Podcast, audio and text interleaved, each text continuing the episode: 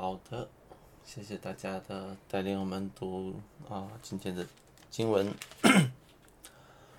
嗯，在呃过去几周的话，我们呃读的经文都是先知在宣告神的审判的话。那我们之前也讲过，以赛亚书前面三十九章呢，总体上都是神呃都是在宣告神的审判，在审判中也包含着神的拯救。那到从今天开始，这段经文我们会进入到一个新的小的段落，二十八章到三十五章。在这其中呢，有一个词会一直反复的被用到，就是祸灾。在以赛亚书最开始的时候，我们讲到说，第一呃，比如说第一章的第四节那里有一个词，就是害，那个那个其实就是这个祸灾。那在第二十九章的第一节，我们刚才读的那个爱以利。雅利伊勒那个爱的那个翻译其实也是祸灾，那你会看到呃这个祸灾在这二十八到三十五章中不断的出现，那这个祸灾啊可能比较文言文的讲法翻译，那用现在的话就是神的百姓你们完蛋了，你们惨了，你们要死了，你们有祸了。神借着先知的口向他的百姓发出最后的警告，呃。是神的百，是神的这个审判的一个强烈的一个宣告。那今天大家早上这么早起来参加读经，那呃大家也一起来陪陪着我一起来看先知，呃向呃神的百姓所宣告的这个这个审判和警戒。那我们在过去这几天一直听到审判的信息，可能心里面已经很沉重了。但是今天的经文呢？呃，是神向着他的百姓说：“你们有祸了。”可能我们在接下来的几天，我们会不断的听到神向着他的百姓说：“你们有祸了。”呃，如果你一直跟着我们的读经计划的话，今天你会读到。那如果你没有什么感觉，明天依然会看到神向你说：“你有祸了。”一直到星期一早上，我们在聚的时候，我们就会来到以赛亚书前半部分的最后那一段。是会看到一个具体的例子，一个真实的例子，就是呃，向着神神向着南国犹大的一个好王西西家宣告那最后的审判，而这个审判就是以色列将来的被掳和呃被会被掳于巴比伦，那真的是你们有祸了。上次呃。最后的时候，Billy Bird Billy 给我们介绍了一下他住的地方，那个是被火山环绕的一个，然后说火山一旦爆发呢，整个城市都完蛋了。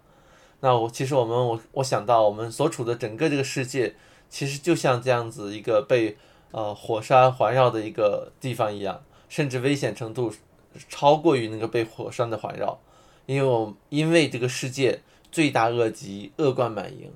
若不是神的恩慈和忍耐的话。要存留我们的话，我们早就如同索多玛一样，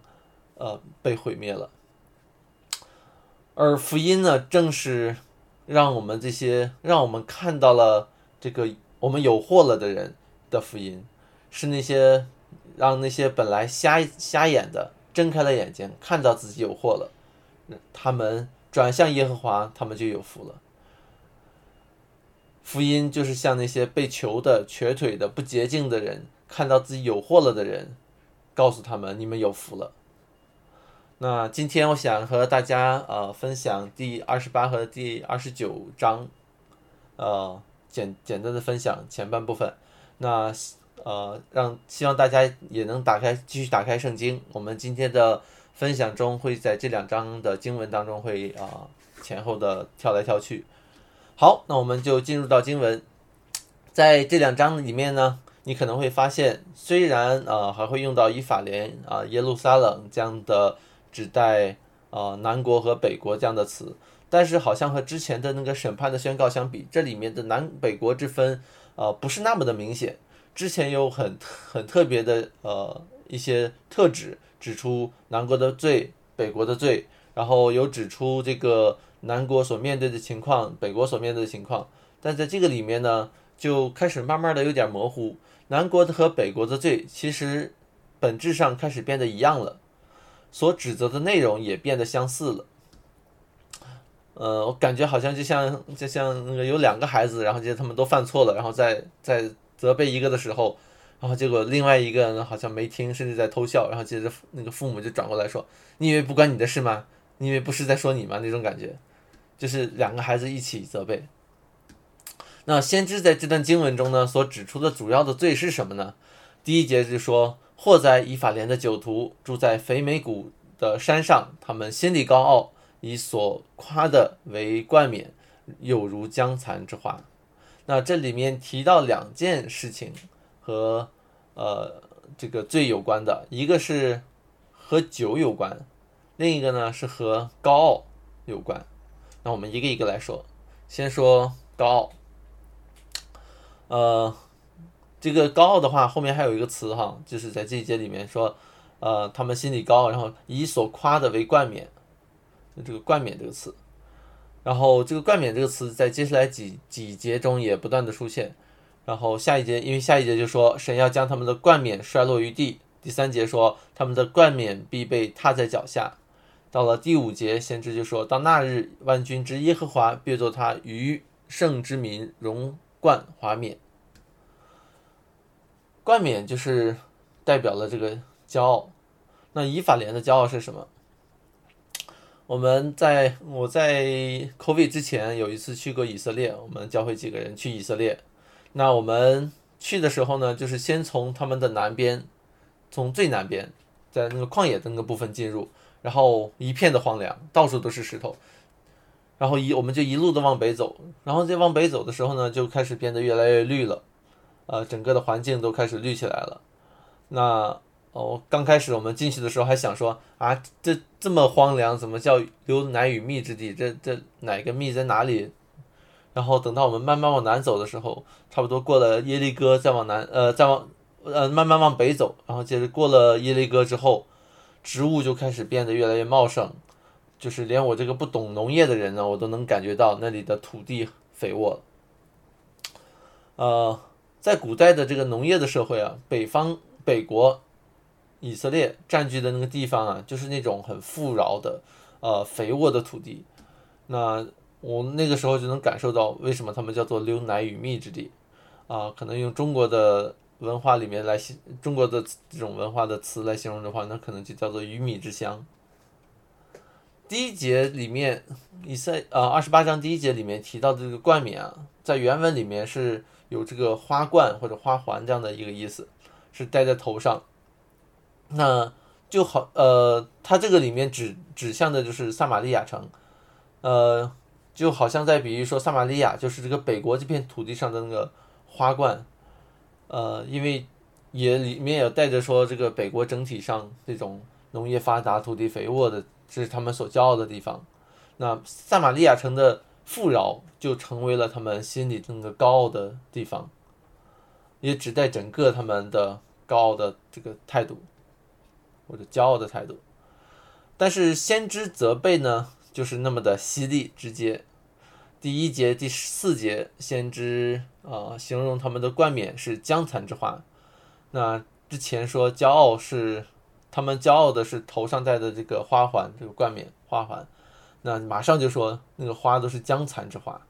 戴在头上的冠冕要被神打落在地。然后第二节的呢，第二节中形容神的审判临到，也都是用到了这些呃自然灾害，都是对农业有非常大的毁灭性的打击的，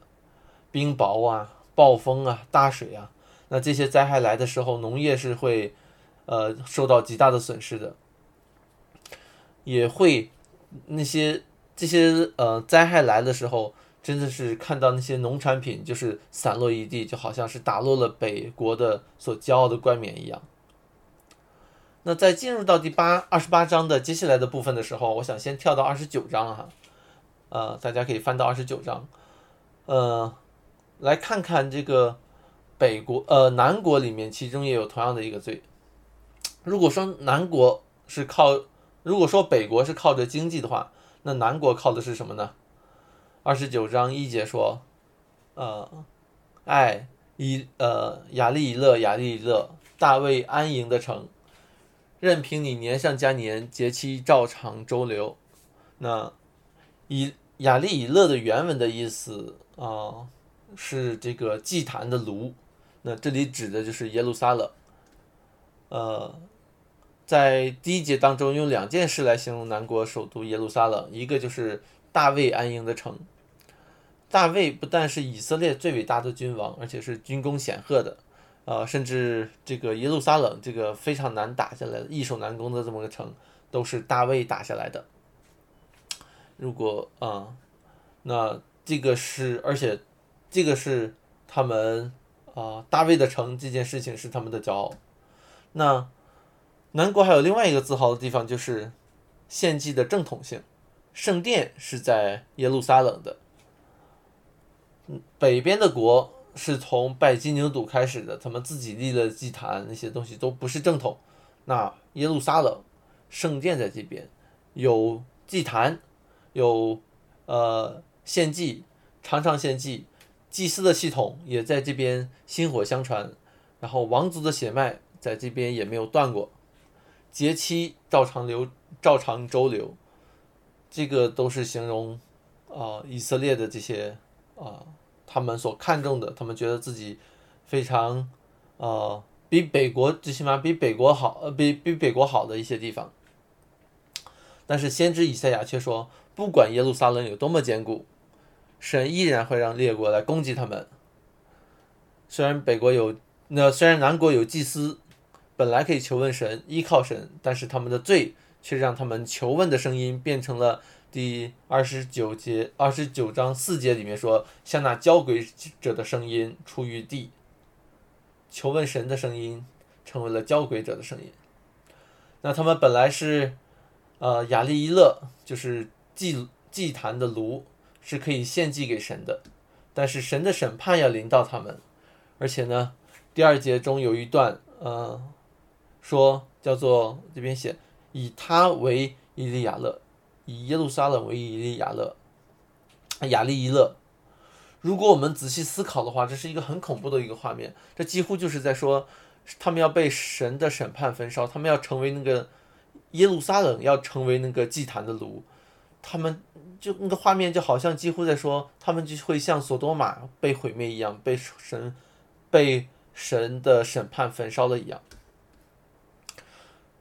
南国和北国各自有各自的骄傲，各自有各自所依靠的，各自也有各自所惧怕的。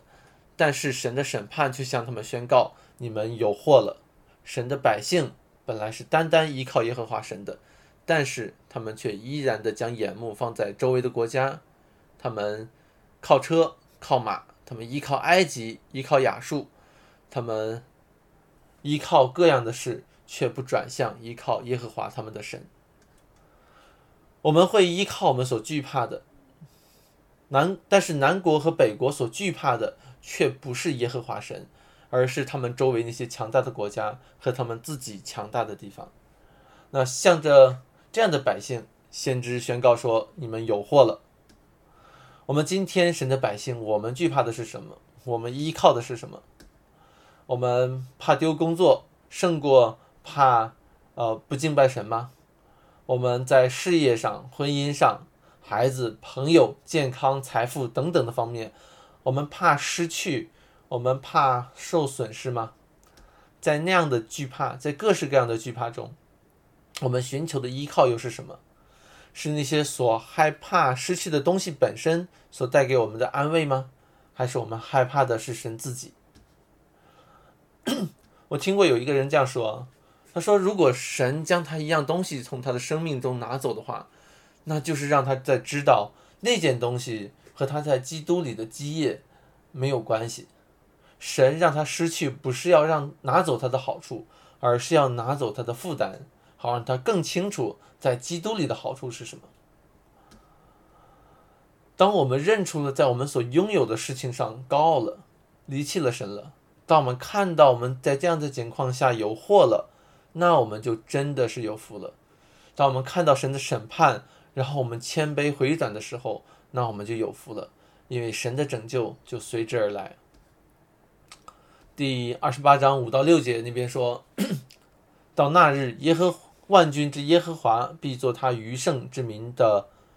华冠，呃，荣冠华冕，也做了在，啊，就到第五第五节就好。那到那日，耶和华自己会成为他的百姓，那剩余的百姓渔民的，呃，华冠，呃，荣冠华冕。那我们再继续来看第二十八章里面的另外一个罪，在这一章的开始呢，先知就给以法莲或者北国一个这样的称呼，叫做酒徒，呃，新译本的翻译的翻译叫做醉汉，就说他们喝醉了。七章第七章呃第七节里，没有呃在这个第七节里面呢，形容他们都喝醉酒了，喝得摇摇晃晃，东倒西歪。甚至连后面连祭司、先知啊都一样，然后第八节形容他们吐的到处都是，那这个可能我们呃想象那个画面好像有点太太过分了，祭司和先知都能呃整天喝醉，嗯，这就好像说今天的这个呃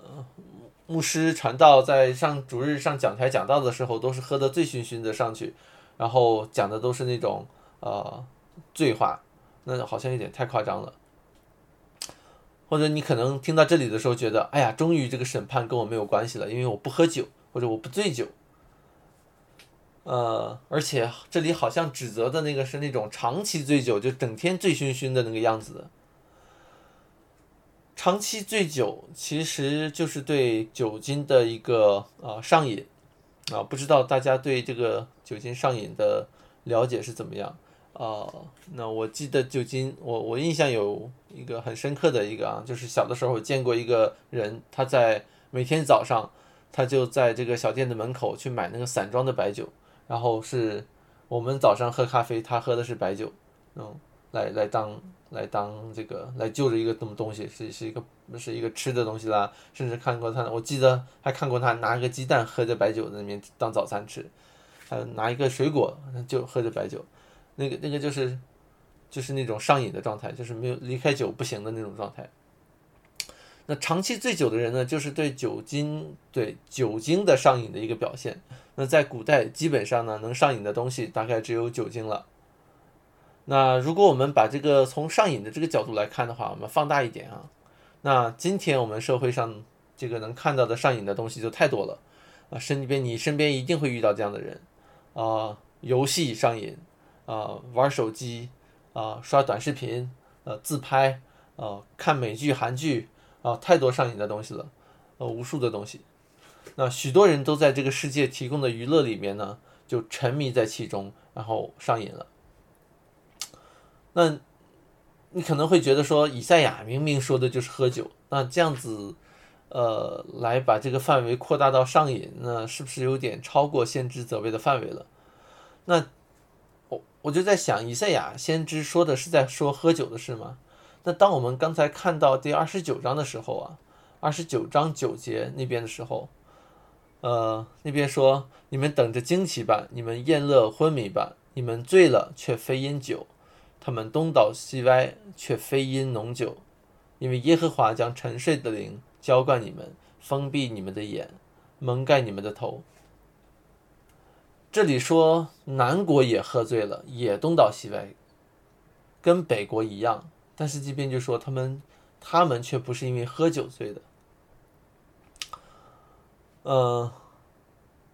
那我想这里面呢，就是这个这个到了这里，我们就会想哈，先知说的这个醉酒，应该不只是单单的讲这个对酒精的饮用的过度，然后变得醉醺醺了。第一。十节二十九章十节给出罪的解释，是因为耶和华将沉睡的灵浇灌你们。让我们想到以弗所书中有一段话，它其实给出我们同样的一个解释，就是这个世界上本质上只有两种人，一种是被酒充满的人，就是醉酒的人；一种是被圣灵充满的人。那被酒充满的人虽然讲的是酒，但实际上讲的呢，就是用以赛亚书的话，就是说被。沉睡的灵浇灌了，就是被这个世界充满了，啊，是一种贪爱这个世界、贪爱那个世界的杯中之物的那种状态。这是一个他爱世界的样子。那另一种人呢，就是被圣灵充满的，就是被基督所爱，与他同定十字架，被圣灵重生的人。基本上，人在这个世界上就这么两种状态。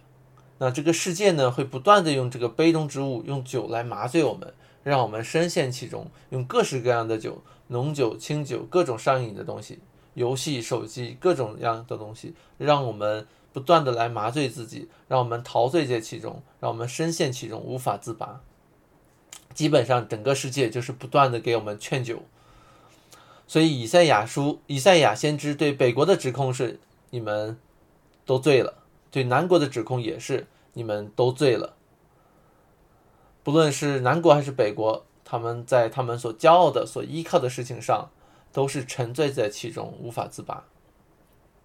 那如果我们带入到当时的历史背景中的话，可能会有更深的一个体会，就是面对周围这种强国环绕的压力，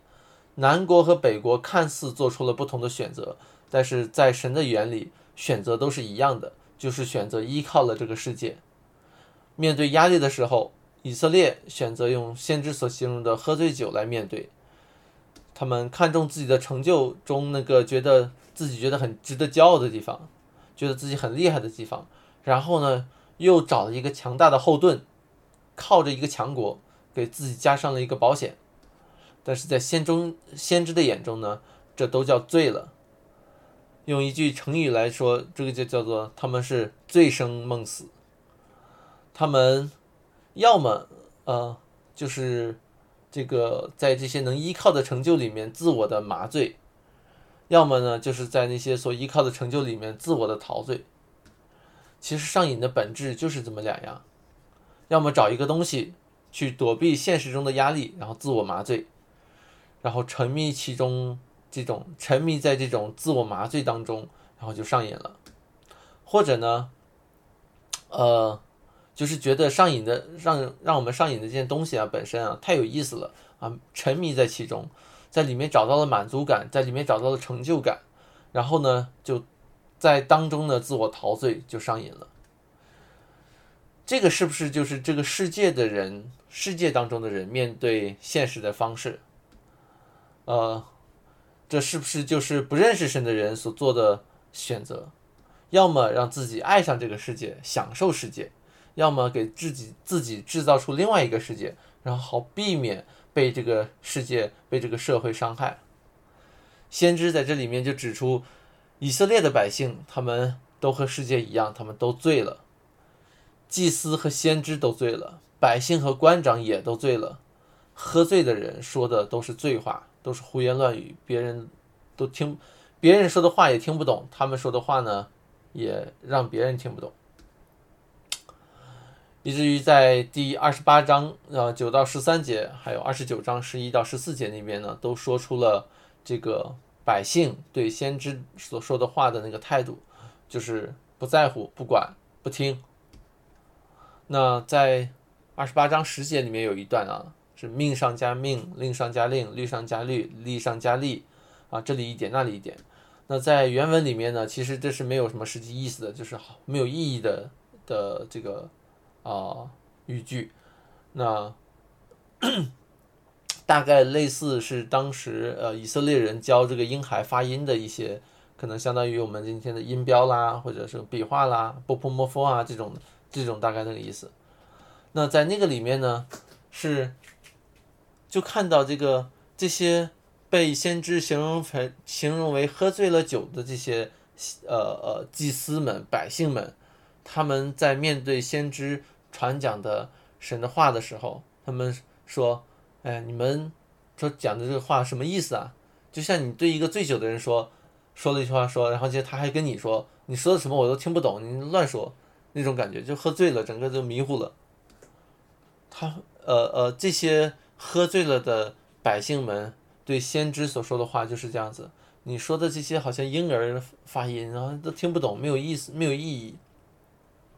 然后二十九章十一到十二节呢，也有类似的一个意思，就是把书卷给他们，这个书卷代表神的律法。那但是百姓的反应就是，哦，我不能，我我不会读，打不开，不认字。呃，十一十一节说，所有的末世，你们看都如封住的书卷，人将书卷交给识字的，说请念吧，他就说我不能念，因为是封住了。然后又将书卷交给不认字的人，说请念吧，他就说我不认字。所以第三第十三节就说，主说，因为这百姓亲近我，用嘴唇尊敬我，心去远离我，他们敬畏我，不过是领受人的吩咐。两国的百姓。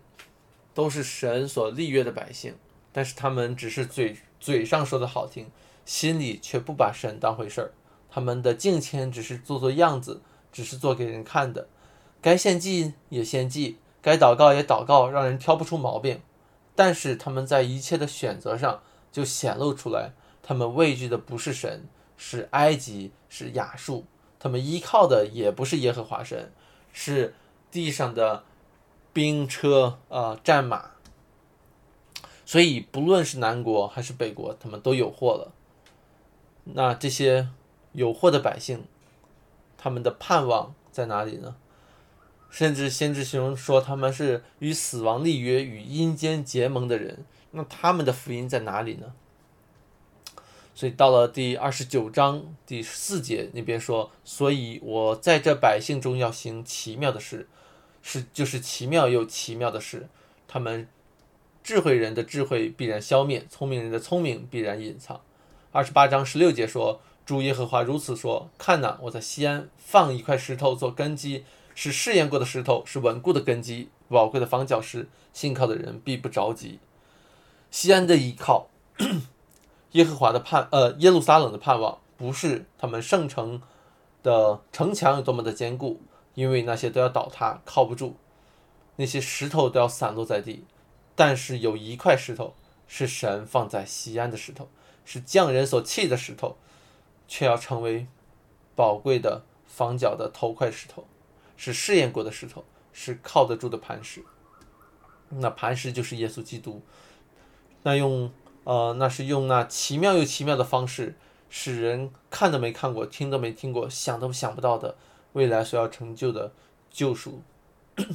神让那些依靠自己的智慧、聪明、才干、财富的人看到自己有祸了，因为他们所依靠的不是神。神就让那些看到自己有祸了的人，也看到神所预备的奇妙的救恩，就是神的儿子在十字架上所成就的。像呃，读一段这个哥罗西呃。哥林多前书一章里面的十八到二十四节，因为十字架的智慧在那灭亡的人为愚拙，在我们得救的人却为神的大能。就如经上所记：“我要灭绝智慧人的智慧，废弃聪明人的聪明。”智慧人在哪里？文士在哪里？这世上的辨识在哪里？神岂不是叫这世上的智慧变为愚拙吗？使人凭自己的智慧既不认识神，神就乐意用人所当作愚拙的道理拯救那些信的人，就是这就是神的智慧了。犹太人是要神迹，希腊人是求智慧，我们却传定十字架的基督，在犹太人为绊脚石，在外邦人为愚拙，但在那蒙召的，无论是犹太人、希腊人，基督总为神的能力，神的智慧。愿我们。弟兄姐妹们，我们都能打开我们的眼睛，让我们在呃，不论是在今天，呃，还是在接接下来几天，我们将要面对的每一个大大小小的决策中，我们不是依靠自己的智慧，也不是靠着我们心中我们的成就，呃，在我们的成就里面那种自我陶醉，而是我们看到我们属灵的光景。看到在这些一系列的每一个的决策、每一个的选择背后。我们的选择的本质上，其实是在选择惧怕世界，或是在惧怕神。我们的选择是在顺服自己的情欲，还是在顺服圣灵？我们是要让这个世界这个酒来充满我们，还是让圣灵充满我们？求神带领我们每一个人，引导我们今天所做的每一个决定。愿神啊赐福大家。啊，好，那我们。今天超了一点时间，那可以请关牧师带领我们做一个结束的祷告吗？